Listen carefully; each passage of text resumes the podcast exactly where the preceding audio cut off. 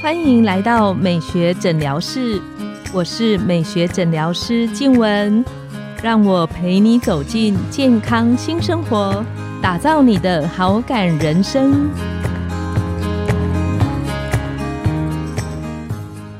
欢迎光临美学诊疗室，我是你的美学诊疗师静文，让我陪你练习好感人生，走进健康新生活。今天我们邀请到的来宾是整形外科杨宏维医师。杨医师是前台大新竹分院的主治医师。杨医师他的专精是在于显微重建手术、狐臭还有疤痕手术的治疗，以及眼整形的部分。那我们请杨医师跟线上的听众打个招呼。大家好，各位听众好，主持人好，我是整形外科杨宏伟医师。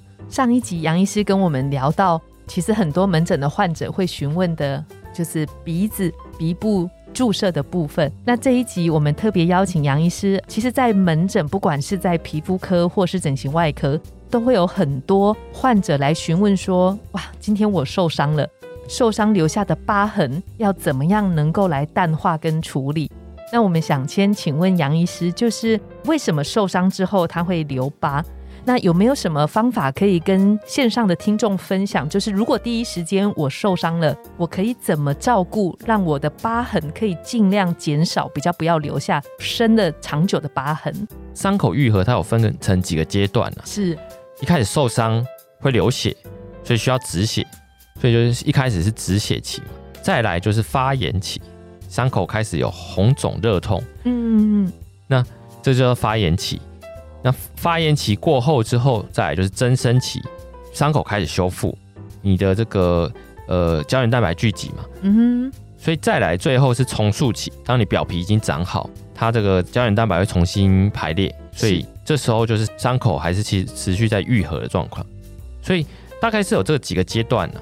正常人的伤口其实是都会愈合的，那如果伤口没愈合，或是形成疤痕，就是一定是某个阶段是出了问题。嗯，对。那有没有说，比方说我们受伤疤痕修复的时候，哪一个阶段是它的黄金修复期？它做好的时候，后面的疤痕可以更加的不明显。伤口修复的过程，它其实很像是在重新盖房子嘛。比如说你有裂开了，你这个地板裂开了，所以你就要想办法把它重新再修补好。所以一定是你一开始地基就要打稳，嗯，这样后来才会漂亮嘛。所以在伤口修复的很关键的一个期间，就是说，当你发炎期到增生期这段时间，是它是影响伤口是否能愈合的重要关键。是，所以这个时期对于这个疤痕生成是很重要的。因为如果你伤口没有愈合，或是它伤口愈合的比较慢，就有可能会有疤痕形成。是是，有没有什么样的原因，就是它特别容易造成疤痕组织产生的？大家可以想象，就疤痕，它其实也是自己的正常的修复的过程。是，就像是你伤口裂开，或伤口有个洞，你身体纤维母细胞会产生胶原蛋白，要把它填满嘛。譬如说，你伤口越开，或伤的越深，嗯嗯嗯，势必形成疤痕的几率就越高，因为你身体会希望它会要把它变平整。那另外，或当当你在张力比较大的地方，嗯哼，部位的部分，对，大家可以想象，皮肤有张力嘛，你那个力量越强，这个伤口就越容易被拉开，那地方填满了组织，就有可能被拉开，那就是疤痕，就是会有些会疤痕比较宽嘛，有些疤痕比较窄嘛，所以疤痕就是跟这个张力，然后还有就是伤口的深浅大小是有关系的。这个也就是我们临床上，像我们皮肤科在看。很多门诊会有患者询问我们说，比方说我长痘痘，那怎么样痘痘可以比较不留疤？我都开玩笑会跟门诊患者说，第一个就是不要长太大颗，因为就像杨医师讲的，你越大颗发炎的越厉害的时候，它留疤的机会就会越高。那第二个是部位，我特别开玩笑跟朋友讲，除了上一集我们特别提到的鼻子的痘痘不能挤。其实通常在下巴线这些特定部位比较张力比较大、容易留疤痕的位置，因为我们临床上有一些长痘痘后来变成蟹足肿的，那几乎都是在我们脸跟下巴的交界处，因为这里我们会说话、吃东西，那它的张力相对的就会高很多。就是杨医师特别提到张力大的位置的受伤，其实它后面的照顾变得很关键。对，没错。所以像是黄医师刚刚讲蟹足肿，它很常见的位置，像在胸口嘛。嗯。其实胸口是张力非常大的地方。那另外的话，在手背上臂的这边，然后有些人是长在背后嘛，然后耳垂是另外一个常见的地方。所以像是这些地方都是张力非常大的地方。所以也是比较容易形成疤痕的地方。那蟹足肿它是比较特别的，它是跟这个体质遗传是有关系。那其实很多患者会拿他买的，比方说哦，我已经受伤了，然后现在已经留下疤痕跟色素，那他会来请问我们说，到底我是用除疤的凝胶好，还是用贴片好，还是用美容胶？那这个部分杨医师在临床上怎么建议病人？通常受伤之后。如果有留疤痕，是。现在的人对于这个疤痕的意识其实是越来越好，然后或是他有保险嘛，嗯哼，所以很多都会说，哎，那我呃伤口愈合之后，我有没有需要用这个除疤的产品？是。黄医师讲的这个除疤凝胶跟除疤贴片，是目前为止在我们有科学实证说是第一线疤痕处理的首选的，嗯哼，可是要是合格的产品嘛，它有含细胶。它才有这个抗疤的作用。那通常是在伤口愈合之后就可以开始使用。那要怎么选择这个凝胶还是这个贴片？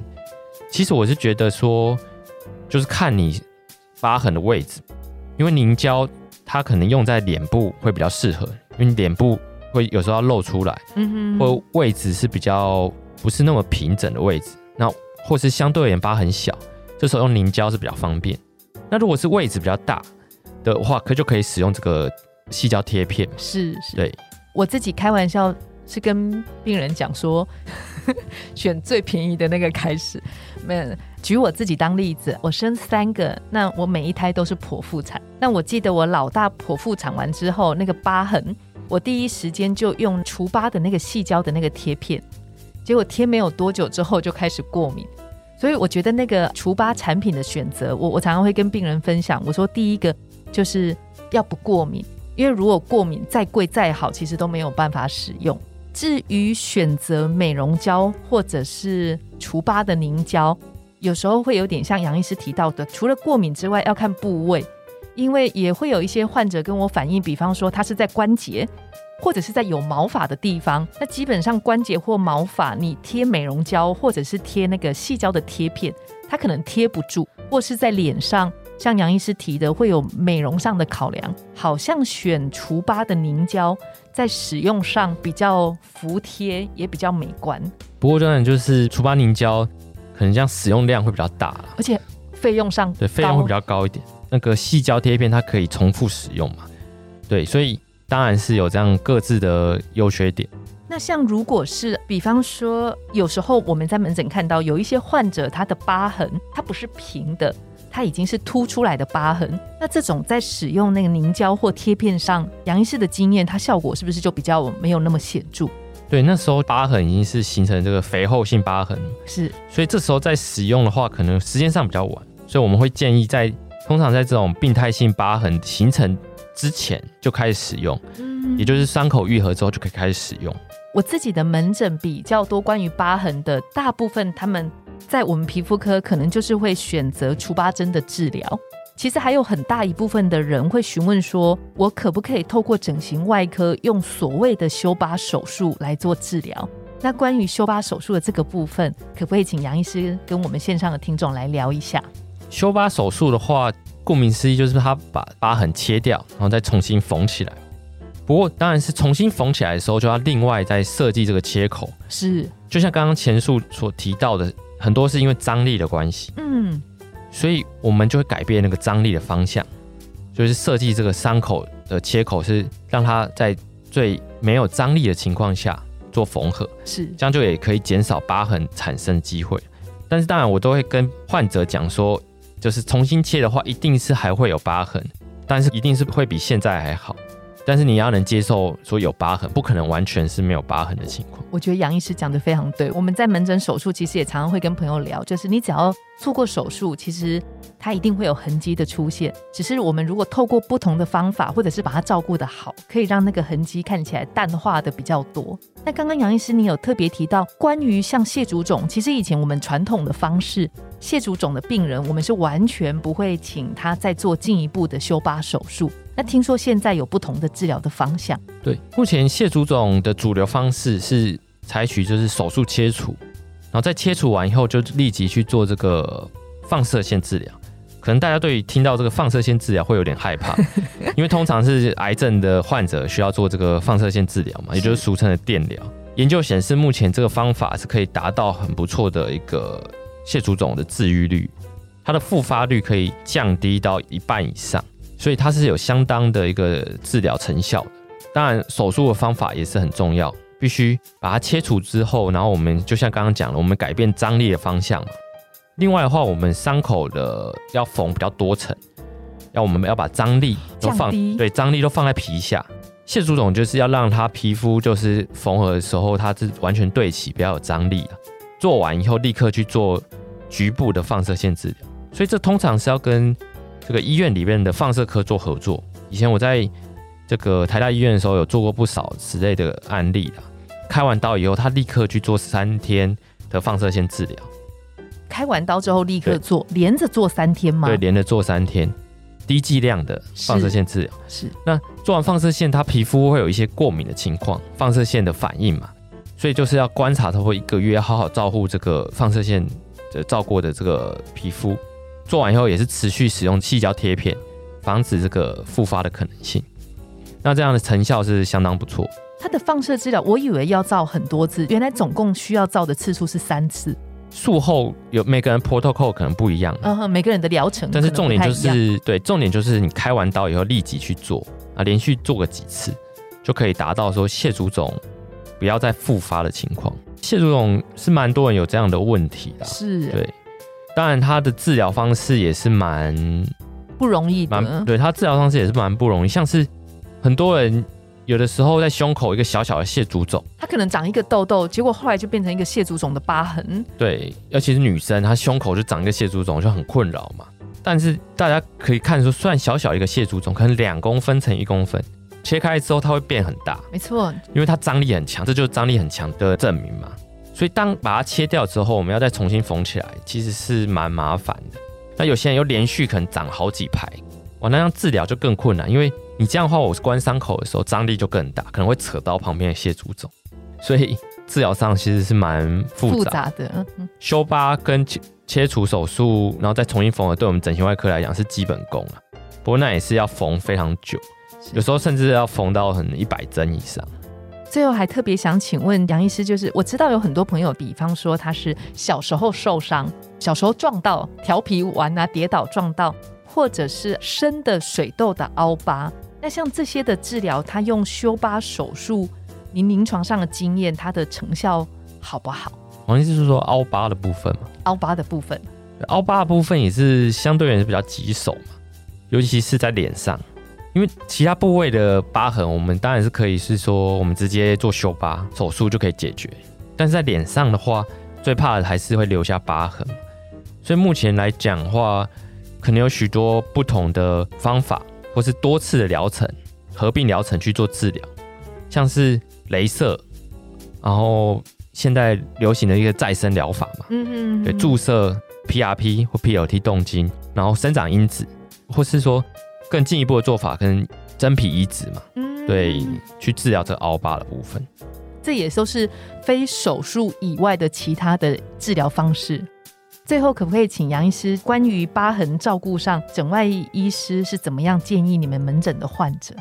东方人的体质其实是很容易形成疤痕的，比起西方人，所以我们在做手术的时候会特别考量到疤痕的部分。所以疤痕的问题其实不要轻忽啊，很多人。会容易轻忽这个部分，但也越来越多人重视这个部分。尤其是我门诊有许多小朋友的家长，他们很常见小朋友受伤之后缝合拆线之后，第一个问的常常是说：“哎，我可不可以帮我开疤痕的菱角，或者越多条越好嘛？”因为大部分都有保险，所以疤痕的问题是大家是越来越重视的，这是很好。疤痕的问题应该是从这个伤口从愈合阶段就开始去重视，像是譬如说你当你受伤的时候，第一步缝合对齐就非常重要。所以也越来越多的人是希望能够找专科医师，尤其是整外医师来做这个一开始的伤口术、伤口的缝合、伤口缝合。所以当你一开始的缝合就做得好，你之后做疤痕生成的机会也会比较小。再就是你愈合之后的照护，使用疤痕贴片嘛，然后皮肤保湿，整个皮肤的一个管理跟保养也是很重要。最后黄医师的小提醒，我们其实以前在马街做很多门诊的小手术，那常常会提醒患者说回去要开始，不管是用除疤的凝胶、细胶片，或者是贴美容胶。我发现大家有一个习惯，就是刚做完手术之后，可能会记得要贴个一个月、两个月。我后来几乎所有我治疗的朋友，我都跟他说，不管你用哪一个除疤的产品，最好都能够使用到八个月到一年以上的时间。那像我自己剖腹产的疤痕，我们家美美现在八个月，我都很乖，我都持续 还是贴着美容胶。那今天我们非常谢谢杨医师精彩的分享。我们的节目就来到了尾声，拥有好感人生就从今天开始。我们下次见，拜拜。